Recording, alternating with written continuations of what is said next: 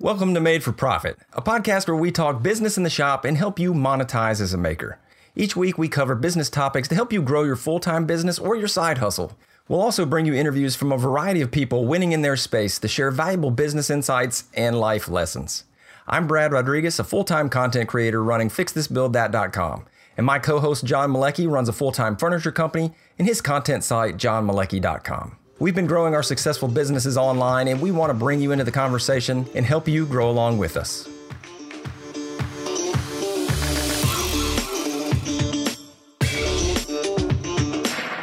Welcome to episode 113.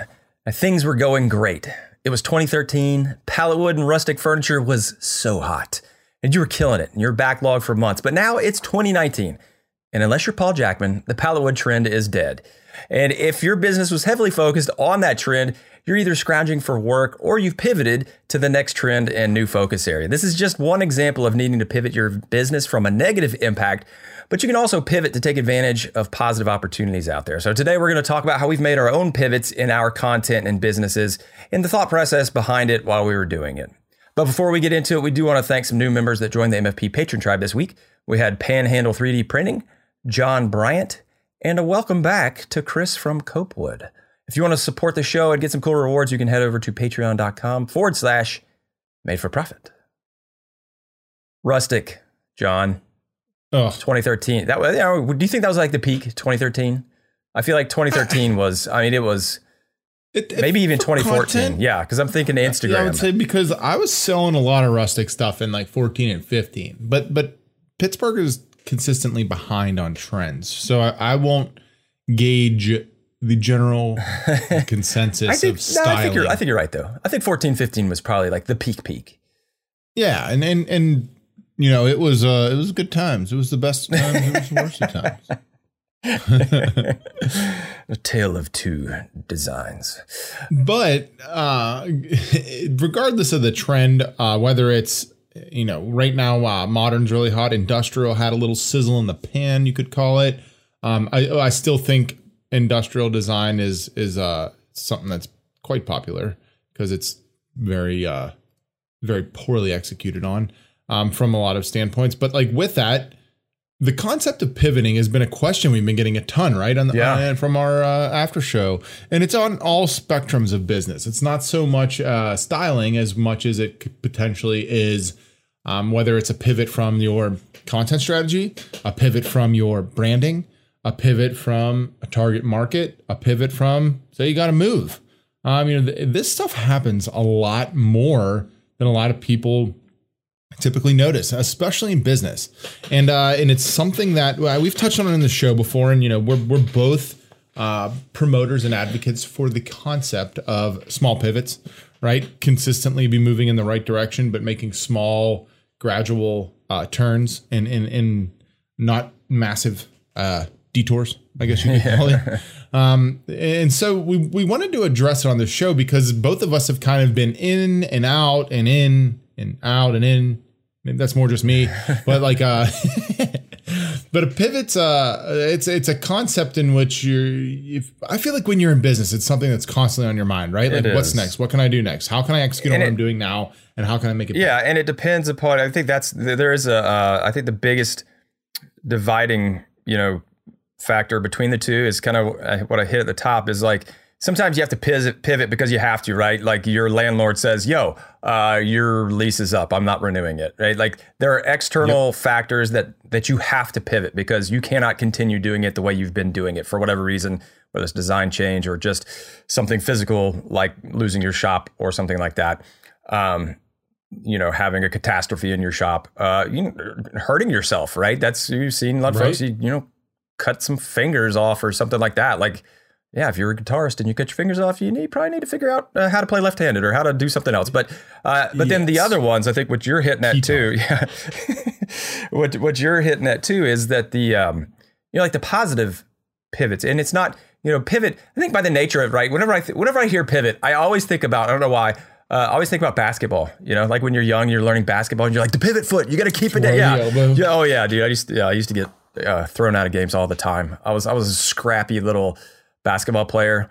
I threw some kid into the wall in college. It was, it was yeah. We were like both running for a ball, and then I didn't like it, it was like slow motion and my I was not in control. And I like we were both running for the ball and then we both kind of started falling. And instead of like bracing myself, I grabbed the guy by his shirt and his pants and threw him forward. and he ended up hitting the wall. Yeah, exactly. I know that was just like anyway, I don't know where that came from. But uh yeah, so that's where my mind goes. And I'm thinking, it, you know, so I think of like big swinging, swinging pivots, but you know, like little small changes. Uh, that those typically are things you're making all the time. You know, like you said, John, like in your content, right? You've been making these Yeah. little small pivots in content just by like, right? Like you've been doing a lot more pictures now on Instagram. Like that's a small pivot. Yeah, and and and uh, and I think the one the one first thing we want to talk about here and is in the concept of pivoting is is one being conscious of it, right? And that in business you want to make sure you're making conscious decisions. You're not just you're not just having the environment around you control what you're doing. Um, we've we've talked before on the show and in and into deep, you know, pretty pretty deep fashion here about how Instagram's been super difficult for the maker community recently. Um, and just by the way, in case you guys were curious, it's not going to change. Like nothing's going to get easier. It's not going back to the way it was. Um, with the opportunities in, in our community to steal and repurpose and, and and use content, it's it's becoming a lot more difficult uh, as far as growth goes from what we were using s- six months ago. And with that, uh, you know, I've kind of looked at the landscape and and I intentionally was like, okay, well, if I could put out more volume, how could I do so? Easiest way to do so, more photographs. And as you know, I was traveling, I was in Texas and then I was back home and then I was in on vacation. Now I'm back home and we're in the house a little bit more now than we were in the shop. And so Sam's not on the on his computer is off. So like editing and uh, getting uh, time to to pump out IGTV and Instagram um, video content, I knew it was going to be difficult for the foreseeable foreseeable future, pretty much leading up to my wedding, and so made the conscious decision to make a slight pivot and just get more volume of photographs out on Instagram. And yeah, growth isn't really there, but I feel like the engagement and the way I'm strategizing that has been working really well for my brand. Not so much as far as growth goes, but as far as people engaging and being um I guess involved more with the, what I'm doing with my brand. Conscious decision there. Right. And that was- I think that kind of stuff is what's vitally important when you're considering the concept of pivoting. And it wasn't a huge change, right? It's not like, oh, yeah, it was small food channel. but it was also that uh, so it would be different, right? Right, if if video was still hot and you were gaining, right, then I think you'd have been more apt to be like, okay, how do we buckle down? How do you know? Let's still get out these videos. Yeah. But since it was kind of a combination, right? You you had some external factors of travel Yeah. and those things. And not being able to get the videos out as easily. Plus, they weren't performing as well. So it's like, okay, well, why am I going to bang my head against the wall? Well, you know, we've got some really awesome pictures. Let's put that out there and start more conversations. That's been another pivot I've been seeing you do is is really hammering down on the engagement and kind uh, talking to your audience and a lot of the ask me anything and those type things. Like all of those have been small little pivots I've seen in yours. So that's you know that's not changing though any of your content. It's just changing the way you're presenting it on social media, tweaking it a little bit because something stopped working or your external factors changed. So I think like those are great examples of little small Yeah. pivots that you've made even in the last you know two months on uh, IG. and let's continue that conversation as far as content production goes into uh, your YouTube content. You know, your uh, your last video, if you guys haven't seen it, uh, Brad did a. It was actually pretty pretty funny. I, I giggled. uh, video on on something as simple as mounting a television. Um, and it, it was uh, that that TV is insane. Yes, it is. By the way. I, yeah. Um, but with all that, uh, production, all productivity is gone. I was just, I was telling John before we started the show. I'm like, I, I, I don't even want to live anymore. I just want to sit on my couch and watch TV. veg out. what what I think is uh what I think is more interesting about the concept of mounting a television is that like off the cuff can seem very boring, but you found a way to make it extremely engaging and you actually found a way to make some really quality content around something like voiceover for that piece of content just would have been really difficult and it was because you were just there were just so many little nuances involved and and uh, for those of you that have seen it, I mean, Brad's crawling through a wall. He's doing a little uh, Shawshank uh, type storyline in there because you you literally had to, right? You had to cut a hole in the wall and dive back behind the television.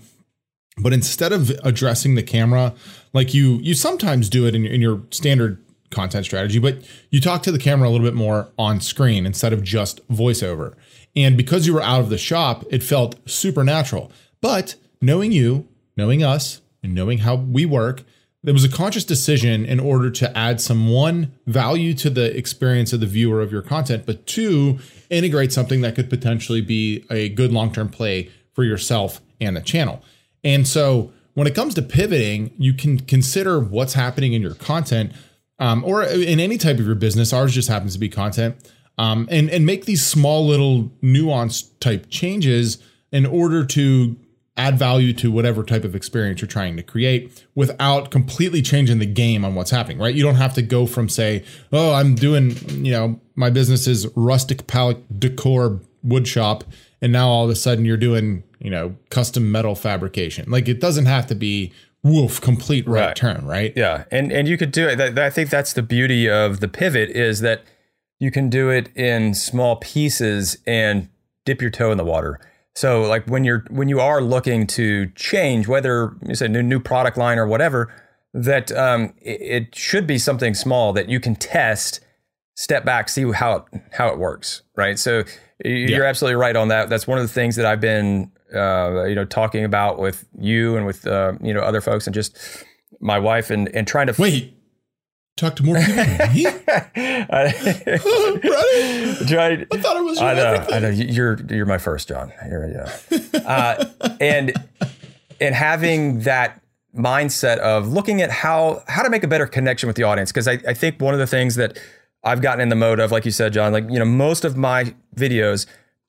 90% of it is like my hands doing something. Like it could be anybody, right? It's just, you know, this pair of hands doing things or cutting on the table saw or whatever because I do a lot of tight and close up shots.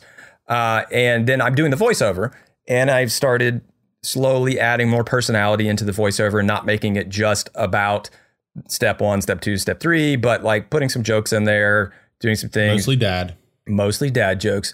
Uh, trying Love to it. endear the audience to to my uh, dry, you know, old 42 year old sense of humor. And as I did that, one of the things I was like, okay, well, what would be the next step? And like that got good response. So I've been adding more. It's kind of like salt. You know, you sprinkle a little bit in, see how it works.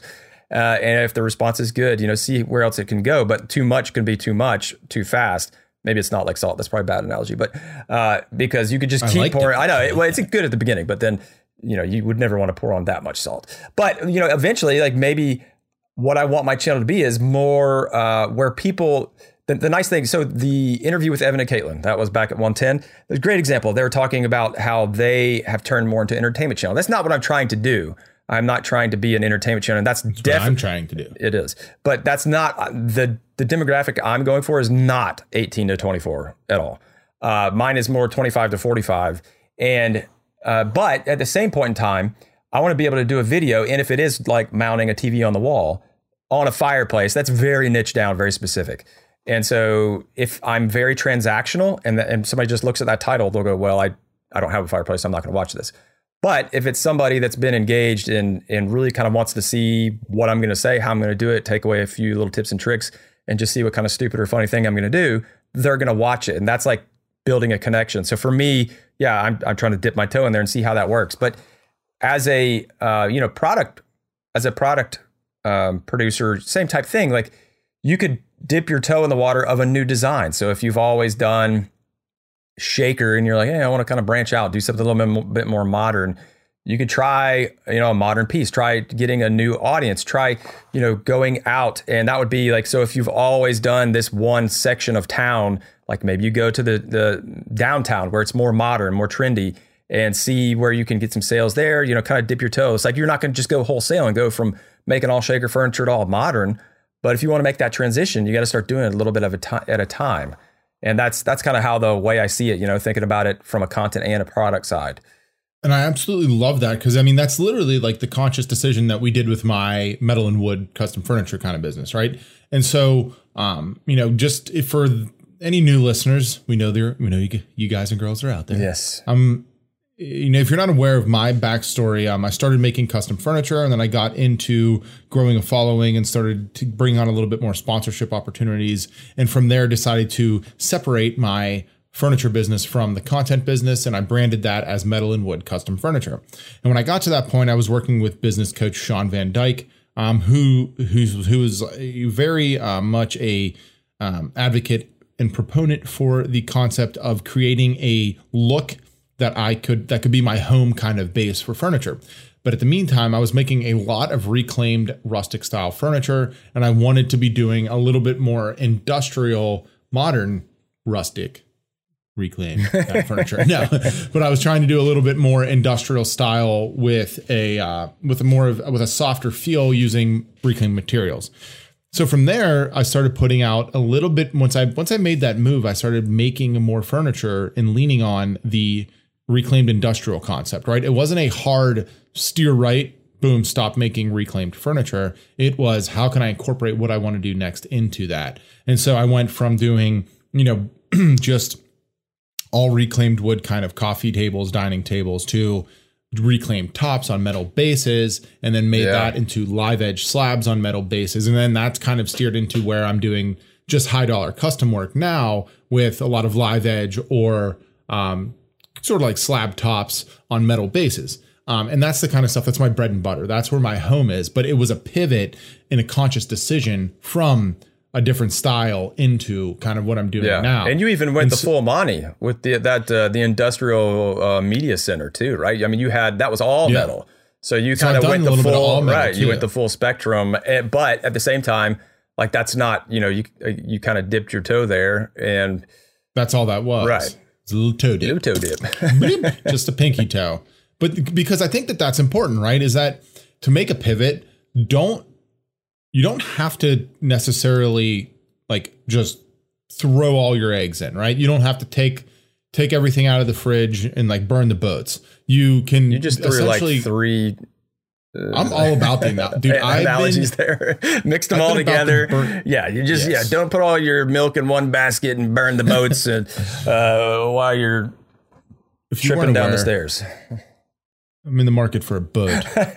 um, but the the my my reason being is that a lot of us like I look at my shop right. I built a, a completely reclaimed wood kitchen. Made a, made a good amount of money on it. Um, I also made all the vanities for the house out of reclaimed wood, and I kind of started to gain a reputation in the area for a reclaimed wood kind of guy. But after building that kitchen, I decided I absolutely hate it and I don't want to do any more of it because of whatever X factors are on the outside. So I made the conscious effort to pivot. I started uh, leaning on more the direction I wanted my product line to go instead of just saying no. I was like, okay, how about this? And whether that's a metal door or a little more something that's refined, like like using rough faced reclaimed wood is it's very difficult woodworking because you're only working on at most like three square sides, and so you're it just makes woodworking Yeah, practice very slow. Makes everything slower and more difficult. And so what I looked at in my head was like, if I want to be doing kitchens, my shop is not optimized for kitchens. But could it be? Wait, then I can't make tables. What do I want to be doing? So like, if you want to be like a full blown cabinet shop, you got a different, you got to have a different setup than you do for someone that wants to do, um, you know, tables or, or flat surfaces, solid surfaces, kind of stuff. And so when I say burn the boats, that's kind of what I mean. It's like, you know, if you're not going to just sell off your table saw because you need three shapers now, you're going to slowly pivot over to kind of see where the market is for the stuff that you want to be making. And uh, when you're doing it with a line of furniture, my suggestion is slow implementation compared to abrupt turns. Uh, if you see a market for, you know, say metal based wooden tops with epoxy inlays, like that's great. And right now you're making cornhole boards, you know, easy to upgrade what you're doing.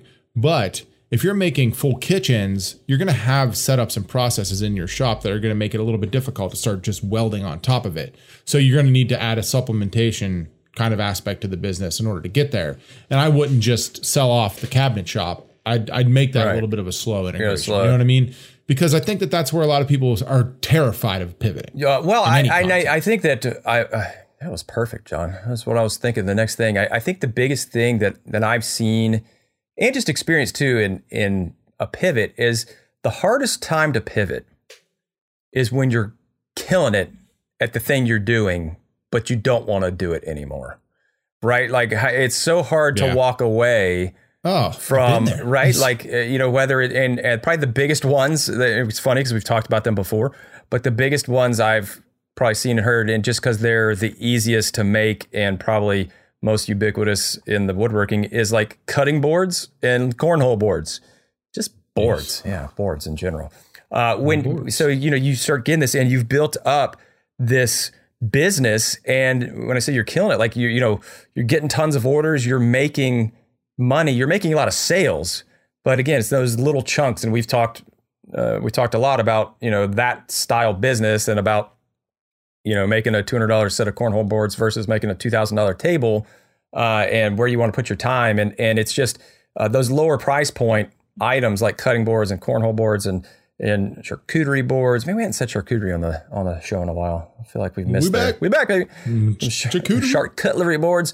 Uh, like when when you're doing those, you know, pallet signs, whatever it is. When you're doing those small ticket items, let's let's say, you know, under two hundred or three hundred dollars, uh, you got to do a lot of them, and typically that wears people out, man. And they're like but they're like, oh, I can't step away from this. Like, how how can I step away? You know, I'm getting 50 orders a month. Like, how can I step away with it from this because it's so good? And that's where I see the fear. And that's where it, because yeah. it because it is comfortable. And you're like, I've got this down. I've like you said, I've got all the setup going.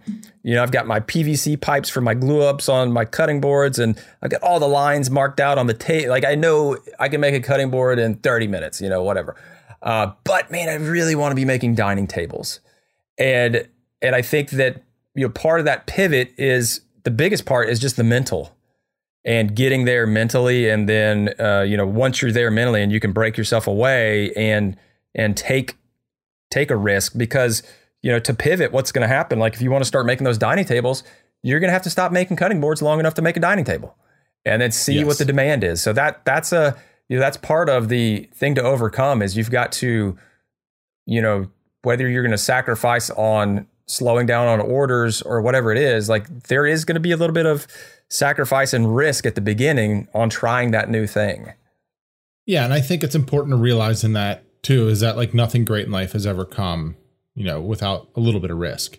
And and, and so you know, Jeff Bezos made the conscious decision at one point to sell more than books when books were just killing it for him and now he's just owning the world. So like you, you, it's possible to do so. But yeah, overcoming that fear super difficult um, for a lot of people, but but it's but it's possible, right? Like you can do it. Um, we've both semi kind of done it. And and to segue a little bit, like I've touched on it slightly with what metal and wood was, but like it it was a it was tough for me to look at the con excuse me, look at where my business was and say, eh, I don't really think I want to be doing volume furniture anymore. Like it, I just, it's just not that appealing to to where I think I should be and where I think my my I don't know quality of my life should be and and and where I think that this business could go. And I called you probably 62 times when I told my now fiance and soon to be wife that I wasn't going to be making custom furniture. Like people were baffled. They're like, what do you, what do you mean? Like my best friend, my confidant, like my biggest supporter in this entire journey for myself. He was like, wait, you're just going to work on stuff you want to work on and like not sell it. Mind and I'm blown. like, eh, pretty much. and he is like, ugh sounds terrible. All right, good luck. And like, but you, and so like, obviously when people are around you, you, and that's like kind of the next thing is you've got to like kind of block out the outside influence to an extent. You have to take the influence from the right people with, um, kind of with calculated sort of intent behind what they're saying. Like you can't look at something someone else is saying and go, "Well, I'm throwing all my eggs in the basket because so and so told me it was a good idea." Like never do that. Right. Um, but along the same lines, there's there's always going to be your gut. Like Brad knows, I'm pretty bad at like convincing myself or pretty good and I don't know however you want to look at it, at convincing myself that what I'm doing is the right way. And like even if it's so wrong. Even if but it's so the, along along the same lines, we're all you're going to have influences like that um, in in a lot of things in life, and and I think in this kind of situation, you need to be able to say to yourself like, hey, do I, you know, do I take the influence from so and so in in this in this context eh, because they have experience or because they're what? You know like I call Brad about being a full time content producer because he is one, and when I call my best friend who works on Wall Street he has no idea what being a content producer, and so obviously he's going to be apprehensive when the standard model is like make furniture, sell furniture. You know, Right. so it's though you got to make sure that you're not taking influence from people who they're not bad people, but it's like they're they're just not in the game in the way you are, and it can create situations where like you potentially could be leaving something on the table that's a little bit more important, or there's more opportunity on the there's more upside to something. Uh, like you could be selling a ton of cornhole boards, like Brad said, but like someone brings in one dining table, and that one dining table equates to ten of the price of what you're selling one cornhole board. Uh, you know, the upside is going to be, yeah, you have this one order, and then a lot of people are going to say, well, you're turning down ten other orders for this one, but you could turn that one into potentially four, and then you could make you know five x what you did on those cornhole boards in a quarter, uh, just because you took you, know the chance. But a lot you're gonna you're gonna get you're gonna have people telling you that hey like hey look at the numbers you know look at the look at this look at that and they're gonna try to convince you otherwise and it's not necessarily always the way you want to be going Yeah, and uh, first of all, John, we totally like I I I write all the intros or most of them at least, and I I totally missed the boat, dude. Like we should have led with you know NFL pivot furniture and uh, Ooh. corporate day job pivot content creator. But yeah, whatever. So going to that, right? So and again, yeah, if, if we have some new listeners here, uh, by the way, our intro still says you're a full time custom furniture builder. Uh, just thought you should know that our intro is Got it. super stale. Um, got to love it yeah, whatever. Uh, and it's so the you know back when I was at my day job. So for the new listeners, I worked in corporate America for 17 years, and um, right, like that was the biggest pivot of my life of going and being like, oh hey, I, I'm I, I think I want to go make YouTube videos. And same thing, John. Like when I would talk to people who had day jobs. Like, what do you think all their opinions were? Like, I mean, oh it depends. Like the people who hated their jobs were like, "Dude, that is so awesome! I want to do that." And like they had, you know, just because they hate their job so much, they're they're just like the idea of somebody leaving their job is like so exciting.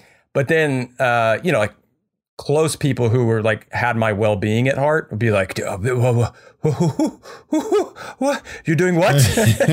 You're good, right?" because uh, yeah, exactly. Who dis? Because I've I've been very uh, traditionally in my life. I, I've been uh, very safe and you know had I spent a lot of time and money on my education, uh, engineering degree and the master's in business, and so like that's kind of like the idea. Oh, you you should be using that in a very traditional sense in corporate America, uh, and and along the way I realized that uh, it was sucking the life out of me, and I didn't want to do it anymore. And like, there's no way to soft pivot. I would say that's kind of an interesting thing. There is a way to soft pivot that. And I changed jobs. I was kind of chasing, like, oh, I just need to find the right job.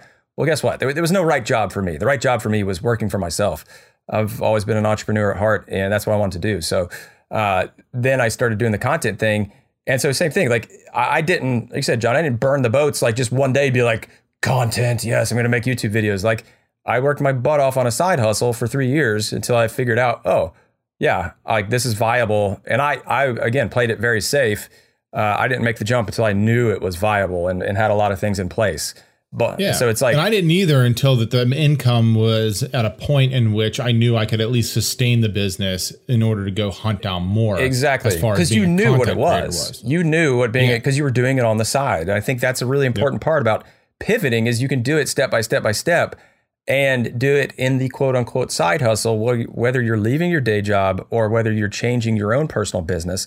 Like John was still, you know, was a full time custom furniture maker, but kind of moonlighting as a content creator, if you will, under the same umbrella, like doing all the same stuff versus me. I was actually physically working two different jobs uh, that had nothing to do with each other. So you can make those pivots and changes and, you know, side hustle within your own job, if, if you will, you know, like we just had Jason Radcliffe on, like he's, he's still living that life. And like, he's kind of found, found the balance in that his day job complements his side hustle of 44 steel, which is really cool. So there's lots of ways to do it. Um, but none of that's wholesale. It's, it, it's all calculated to really set yourself up for success. Yeah, and you need to be looking at it and, and making those you know, conscious moves. And I think that that's the the first aspect, and I guess kind of where we're where we're leaning into on this topic is that like pivoting isn't just an off the cuff kind of like, you know, my gut's telling me enough kind of a move. It is a conscious progression towards a goal in which you think could potentially be better or go in wherever you want to go. But it's it's it's kind of it, yeah, it's not just an overnight thing. Um, and so you know, leaning leaning into that a little bit a little bit more. Uh, you know, I want to I want to I guess kind of like address sort of where uh, a lot of the questions are starting to come in, right? And and and uh, those are those are always interesting because uh, like we take a whole gambit of awesome questions from our patrons, and especially in the Facebook group. And what we get a lot of uh, sort of mm, topic topics on is like indecision, right? Like there's a lot of uh, individuals out there, and we understand that that feel like uh, they're not doing the right thing. And when just because the universe is looks a little bit different, um, or you're looking at Instagram and someone else is doing it and crushing it, and you feel like you're not doing something right, so you need to change. Um, and that's not always necessarily the case. Uh, you know, and, and one thing I want to go back and touch on is like branding. And a lot of a lot of people have asked us questions like, "Hey, should I change my logo? Should I change my website? Should I change this? Should I change that?" And we always pretty much come back to like what we've been talking about on the show, right? Is that like, well, is that where you want to go? Like, do you feel like your business at the moment is stale and stagnant, or your heart's not in it, and do you want to progress to something else? You don't necessarily have to pivot everything happening within the business in order to make a little change as far as the brand goes. But like myself, I wanted to make metal and wood custom furniture. I didn't want to just change my name to something that was not going to supplement the content business. So added, I, created a DBA and added that little bit of an addition.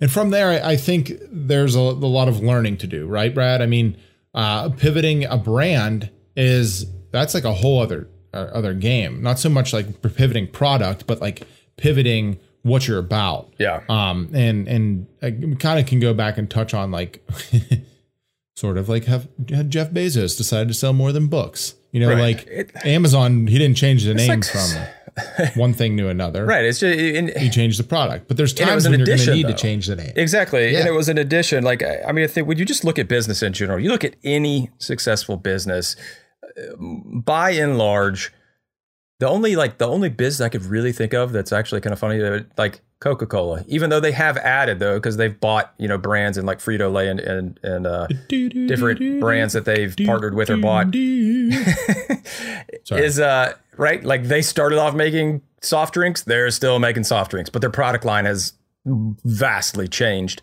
Yes. Uh, and it's you know same thing with Amazon. They started off selling books. They're still selling books, but then it's now they're an online just behemoth Monster. that owns the world. Uh, and but then you you look at other businesses like Apple. Apple started off as a computer business. Now that's a very small portion of their business and their more mobile technology.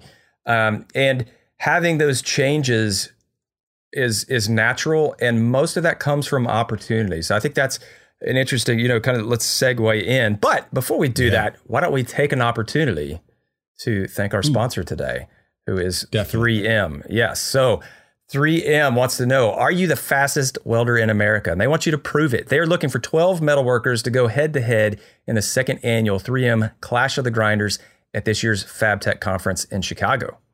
Yeah, and like we were touching on, uh, I'm well aware of the fact that grinding is not a very fun part of welding or metalwork at all.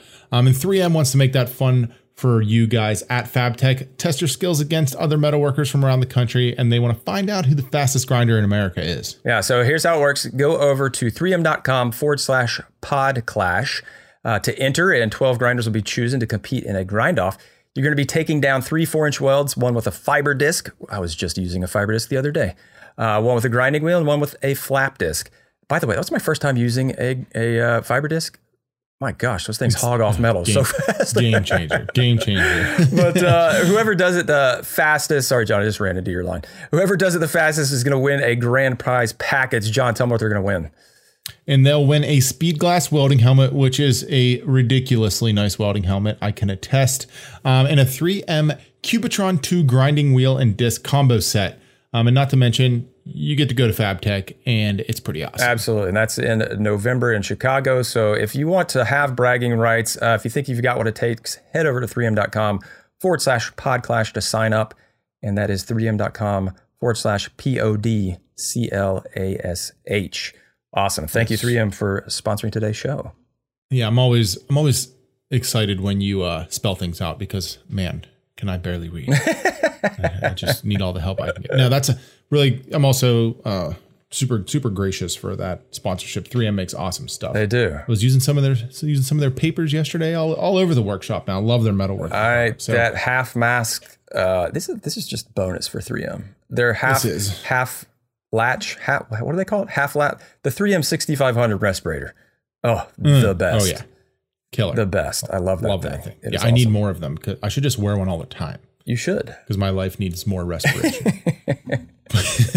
Yes. But with you know, kind of um, going back to the topic of the show, you know, uh, speaking about metalworking, like that is a great small pivot in addition to any type of work that you're doing in the shop, but not necessarily a complete and utter. Like you don't have to say say your business branding is like you know John's Woodworks.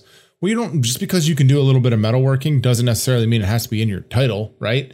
Like it doesn't have to be in your brand name. And, and going back to like Amazon, like they don't have to say that they sell more than books, even though they they're the everything store. Like that wasn't necessarily initially the the plan, and that's why Apple Computers is now just like Apple Inc. or whatever. And so adding a, a, a vast array of products or services within what you do isn't always going to constitute absurd changes to uh, branding or logoing or anything like that. Now, if you're segmenting yourself into a whole, that's where you're going to want to start to make a pivot in, in in our experience and with the questions that we've been getting, right? Like we had um we talked about it on the show. I think we talked about it on uh the patron uh, The Q and A, yeah, the quarterly Q and A with Steve. Steve's custom carvings. Yep, yep. Yeah, and, and so Steve wants to get into doing a little bit more custom, like all around woodworking instead of just custom carvings, and was asking about his branding and stuff. And I think this conscious effort towards a slight pivot in branding as well as product is where we want to emphasize like the concept of this show. Is that not just one morning you woke up and said, I'm done carving. like I'm out. Carving game is weak. I'm gonna start making, you know, just uh, lazy susans like whatever you need to be able to make a conscious decision to take what you're doing. And uh and that's and that's i mean that's what i did with instagram right? Like i i got onto instagram. That's why my brand is john malecki. Like it's because i had a little bit of a following from when i was back in the the my hand in the dirt. My hand in the dirt. playing football. You know i didn't want to lose those followers. And even though they mean nothing to me now because they don't really care about woodworking they're they were still there. And like i made the decision to make my brand based around that to in order not to lose it if you're doing something tangential to what's already existing you know you want to consider the people that you've already drawn to your brand. You want to consider your previous clients. You want to consider your followers if you're on social. Like that stuff's all important and i think it's something that when you're pivoting a lot of people lose sight of right? It it is because, and I think when you when you go to start a woodworking business, I think the vast majority of us out there who are not super creative uh, in the sense of like design and and naming convention, like I, I don't know, I, I tend to think that most of the folks out there are more similar to me. Uh, that are more on the just you know like to work with their hands and build stuff versus like super creative really. And so it's like the first thing your mind goes to is like Bill's woodworking. You know it's like like I'm very literal. Like that's what I'm going to name my company. Bill's woodworking. I make cornhole Bill's cornhole boards. Like you, you know you're not thinking out and being like oh what what can I make after this um, and it's it's an interesting thing like we talked about this on the show many times before but fix this build that when I named it my whole idea for the channel was to do home repair and, and everything around that's the fix this side. And then the build that would be the woodworking side. And for the first uh, two years, it was all build that, you know, at least the first two years. Probably the, well, on the side hustle, if you count that, it's probably like the first four years. Um, and then now I'm just pivoting back into getting into that. And, and now, so I kind of went the opposite way. Like I, I had a broader name, but it was only doing woodworking. Whereas I think the there's a lot of folks that you know like, like Steve doing the custom carving or whatever or rustic designs, um, you know that those things. If you name yourself that way, you're you're pigeonholing your your brand um, at least to a certain extent. So you know just kind of hitting back on that branding piece. Think about you know even just having just you know Apple Like, right? Apple has nothing to do with anything that they make. It is just a cool design logo that they came up with for whatever reason. Uh, that I, I really start to think more and more about like a good brand uh, is just some random word or name or something made up, you know, because then you could do anything like Google. Like, I mean, it's like based on whatever the Google, what is it? Google Plexus, not Google Plexus, Googlean, and it's like a number. I literally have no idea. Oh, that's it's it's based. There's a number, and I forget the exact ending that goes on the back of Google. But anyway, it's like a number, and I think that was like to represent all the ways to search and blah blah blah. So, uh, but eh, the point being that if you have a name that is more broad and just wide open, that it gives you a lot of leeway. So it gives you that chance to pivot within and not have to worry about, oh, well, I'm going away from Bill's cornhole boards and now I'm doing custom metal fabrication that doesn't quite work. Well, yeah, if you were just Bill Creates or, you know, whatever, Blaze Fire, I don't know. Maybe that's. See, this is how creative I am. That's what I just came up with. Blaze fire. Uh, yeah, I love it. I, yeah, I mean, maybe that would be good. Blaze fire. But no, I mean, like to to your to your point, uh, it works on both sides. Like one, if you've already created that, like there's nothing wrong with it. But also, but consider that like you're also not stuck. Like you can start to pivot out, and you just need to make a conscious effort. On the other on the other end, don't put yourself in an oper- in a situation where you can't pivot don't put yourself somewhere where you're like, hmm, in six years, am I going to want to be doing, you know, custom cornhole boards? Or like, is there still going to be a market for rustic furniture in uh, Western Pennsylvania, you know, in 2000 Western Pennsylvania rustic furniture chairs only. Yeah, that would probably yes. be like not a good name for a brand. And and uh, I think those are like those are those are a little bit obvious, and and that's you know, kind of for a reason is that like when you're getting started, you're just so much excitement that you kind of breeze over the obvious. Like I feel like that happens a ton. Yeah. I'm I'm very definitely subject to that. And you're like, you know, make a decision now and figure it out kind of later thing. And uh and a lot of us do that. And, and branding's one part of it. And uh, we wanted to touch on it briefly because we've gotten some questions about it in the past. Um, and we've also got some questions on like how do I go from you know pivoting from making custom furniture to potentially getting into creating content or being a YouTuber or being a blogger or stylist or designer or anything that's not physically hands on all the time. Um, and I think that I think that this you know this show topic is kind of touched on how you can move from one thing to another. You just need to make that conscious decision and understand that like it's not just an abrupt turn; it is slightly small moves right in that direction. Yeah, and it's so it's not. It, it could be either way right? But yeah. you need to test the waters first before making that hard pull to the right. Correct. Correct. And like so um for most of you that have been asking us, you know, hey, how do I get in? I want to get on more on YouTube. Like, how can I get better? At, you know, how can I grow my YouTube channel? The thing you're going to want to make sure you're focusing on there is that one, if your approach and your goal is to grow it as a business, you need to be approaching it like a business, right? Like designating time to it, putting in effort to doing research for the market, making sure that your video quality is on point with where you want it to be, and yada, yada, blah, blah, just like you would with your products. And then two, understanding that your audience is what you're serving at that point. You're not serving your own selfish and intentful needs, which is completely different than making custom furniture. One of the things I struggle with the most. Like I can make a beautiful piece of furniture that's awesome that'll sell immediately that no one will care for on the internet because there's hundreds of them out there or thousands or whatever it might be. And that's a lot more common in content. So, for those of you that want to pivot from just being a, a, a woodworker to say being an influencer, that's something you need to understand and that's something you need to you need to realize as your business starts to take a turn is that that time allotment is something that can easily get away from you as you start to become a quote unquote content creator. Um, Brad does a great job of making sure that he stays true to just being a content creator, while I constantly get pulled in the direction of like, "Hey, dude, I need this custom thing done. Um, would you like to do it?" And I'm like, "It could be so much money." And I'm like, oh, but it's not going to be good content at all. I would love to make your 63 gun displays. Oh, yes. no. yes, that right? that is a hard, hard part. Uh, I get requests all the time to make stuff for people, and um, it, and I used to, I used to do something here, here and there, and but I would never. It would normally something small Um, but I would never really make content about it, like you said. So it was just like, ooh, cool. I, I gotta make this and make 300, 400, 500 bucks, whatever. Uh, but it, it completely does. It takes away from the main thing. And, and like, if you, if you don't detach yourself from that mindset, then you're going to get, you're not going to do either of them very well. And, Correct. you know, you're going to overextend yourself and end up just falling behind on the content you need to be producing, especially as you grow and get bigger. Uh, so like that, you know, that that's a great designation though, John. I think to think of like that, what that transition would look like from somebody who's doing product.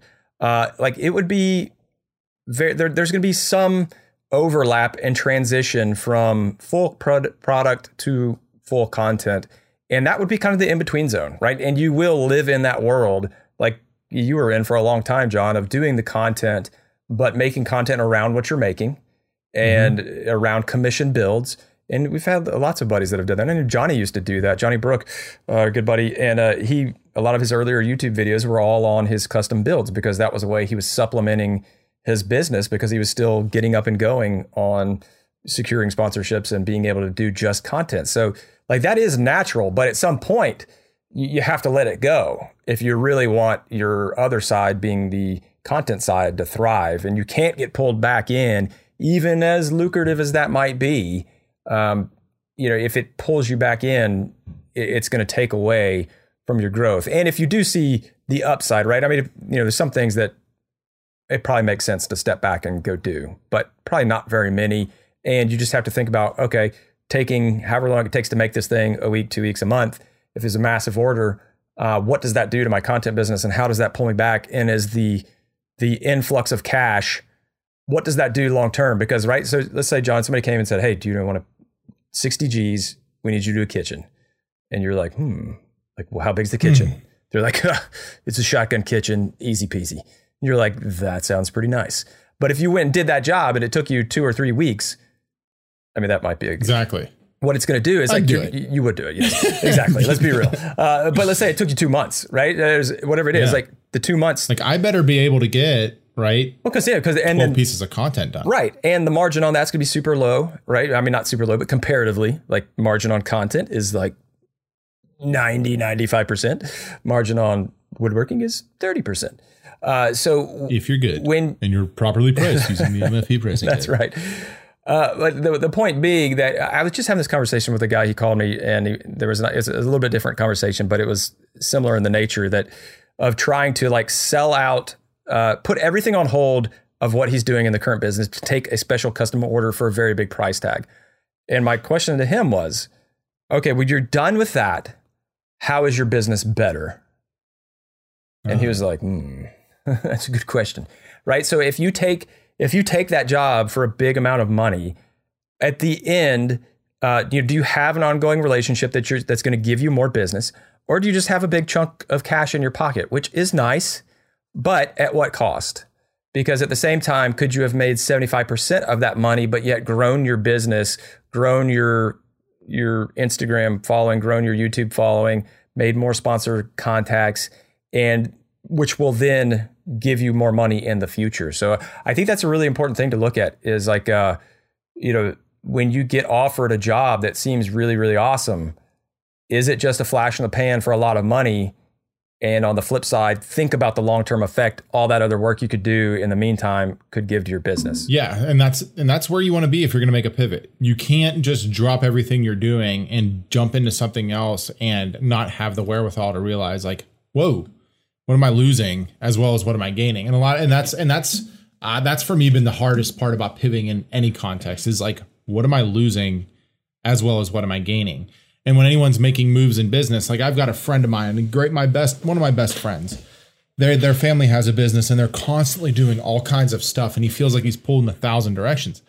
And they're offering a thousand different services. And i'm just like dude you need to be focusing on the niche you want to be in and where you want to be and hammering down on it. I don't care if the money's rolling in on the other aspects. Like you need to not just be pivoting to every opportunity. And that's going to be that's kind of going to be like where i want to wrap this show um, is that like when you're pivoting don't just go to where the dollars are. Don't just go to where income is uh, is is is fluid and where people are just throwing attention at you because that's really really where you can go down uh, a rabbit hole that you don't want to be in. Kitchens are a great example. Like kitchens are big chunks and they're they're great money. And if you do kitchens right you can really build a really solid business. You can build a lean business. You can have um, you can have a great life but if you want to be making i don't know river tables and you build one kitchen and then another kitchen rolls in and you can't turn down you can't turn down a kitchen that you're making a thousand dollars a foot on because now you're you know you're over your head on on on your backlog uh you're going to be kind of not working towards where you want it to be. And it's going to make things quite even more difficult i should say when you want to put the brakes on it. Um and so in any sort of like business uh, pivot you need to you need to consider what you're going to be leaving behind once you make that pivot. And if it's something you want to keep, you need to create an opportunity in order to incorporate it into what you're going to be doing in the future. And if it's not, then you need to have an exit strategy or a plan in order to drop it to the wayside. Like going back to my my my decision to go into more content, you know, I had to make a decision to tell my existing clients that I'm no longer going to be building for them. And I have a lot of repeat clients. I have clients to this day that are like, hey, John, I love the built ins you did for me two and a half years ago. We'd love to do our entire bathroom to match it. And I'm like, huh, no, stay true to the course. Like, don't do it because I, it's not in line with where I have my content strategy is right now. And so I have to tell them no. And they're like, wait, what? Like, people cannot grasp that I'm saying no to their money.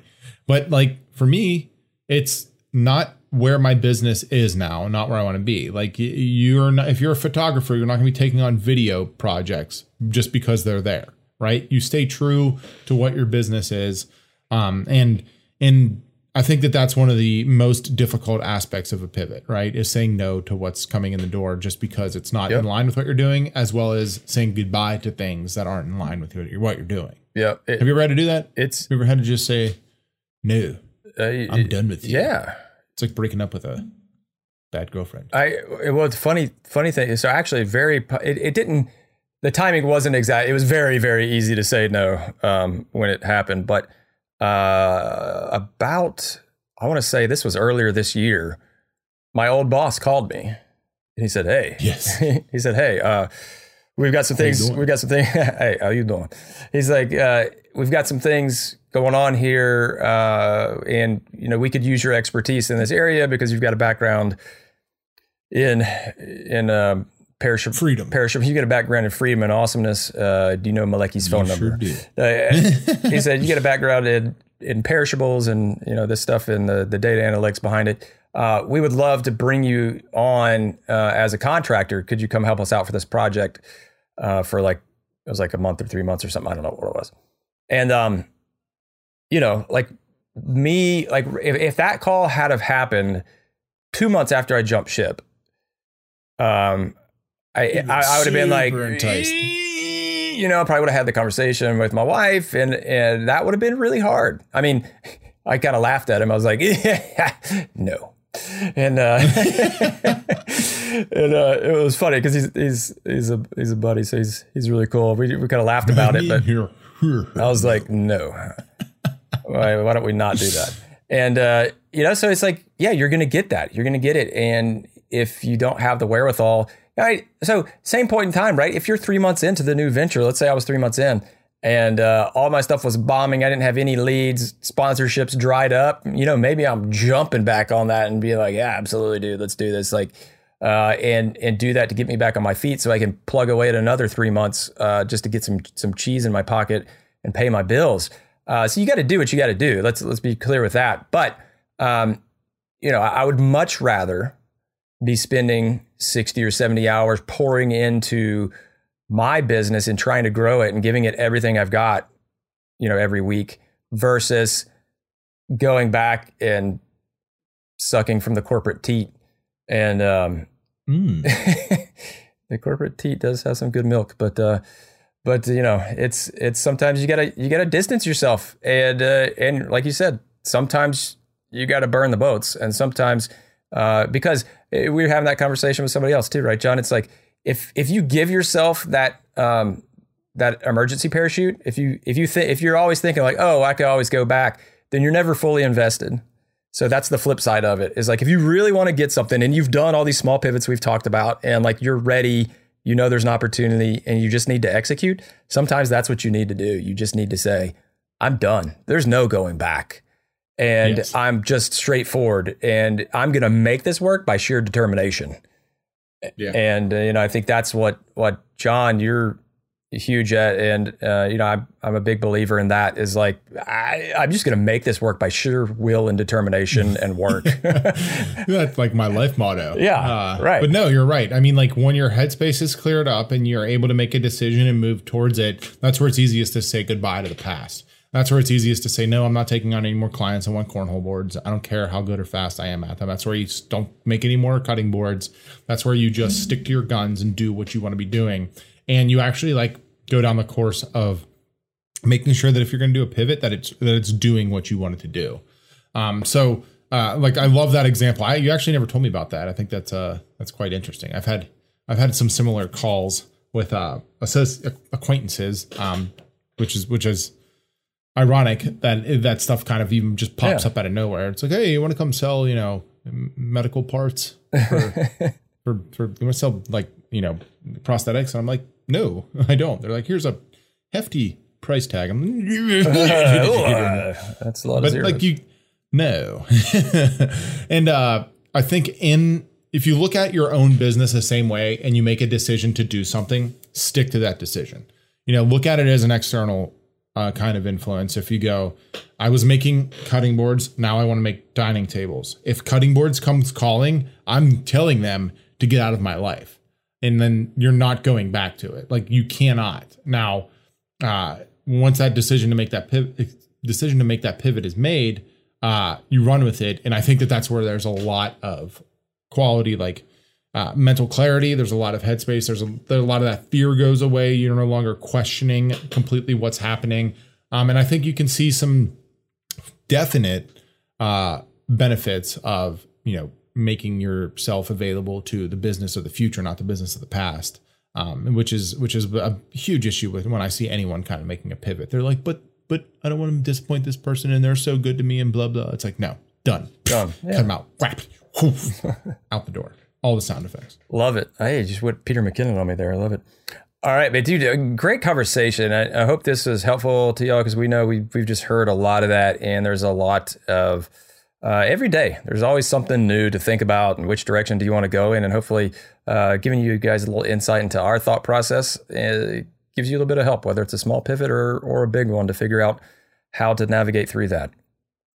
For sure. Awesome. Good stuff. Uh, yeah, we're gonna hop into our after show.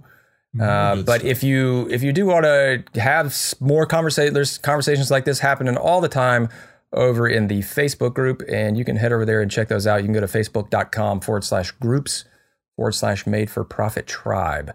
Uh, great little group of folks over there just talking all the times about all the nuances of all these little things. And and if you're in the midst of a pivot and you have a question like I the, the 200 cutting board order came through, what do I do? Like you know that's a great place to drop that in there and have people uh, talk you off the ledge or or say hey no, no that's too good of an opportunity to pass up so go for it. So uh, great place to to uh, get the kind of the hive mind and talk with the tribe about uh, any number of business things.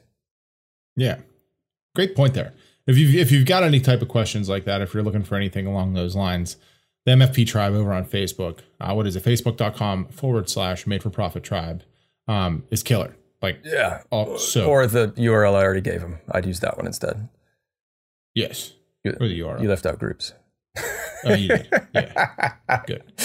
All right, let's. Uh, I'm just getting so fired up. For I know. Yes, uh, yeah, we're we're already there. Already there mentally. Uh, we're we're going to sell out. We're we're, we're going to pivot now to the after show. Uh, all right, guys. We'll see you next week. yeah.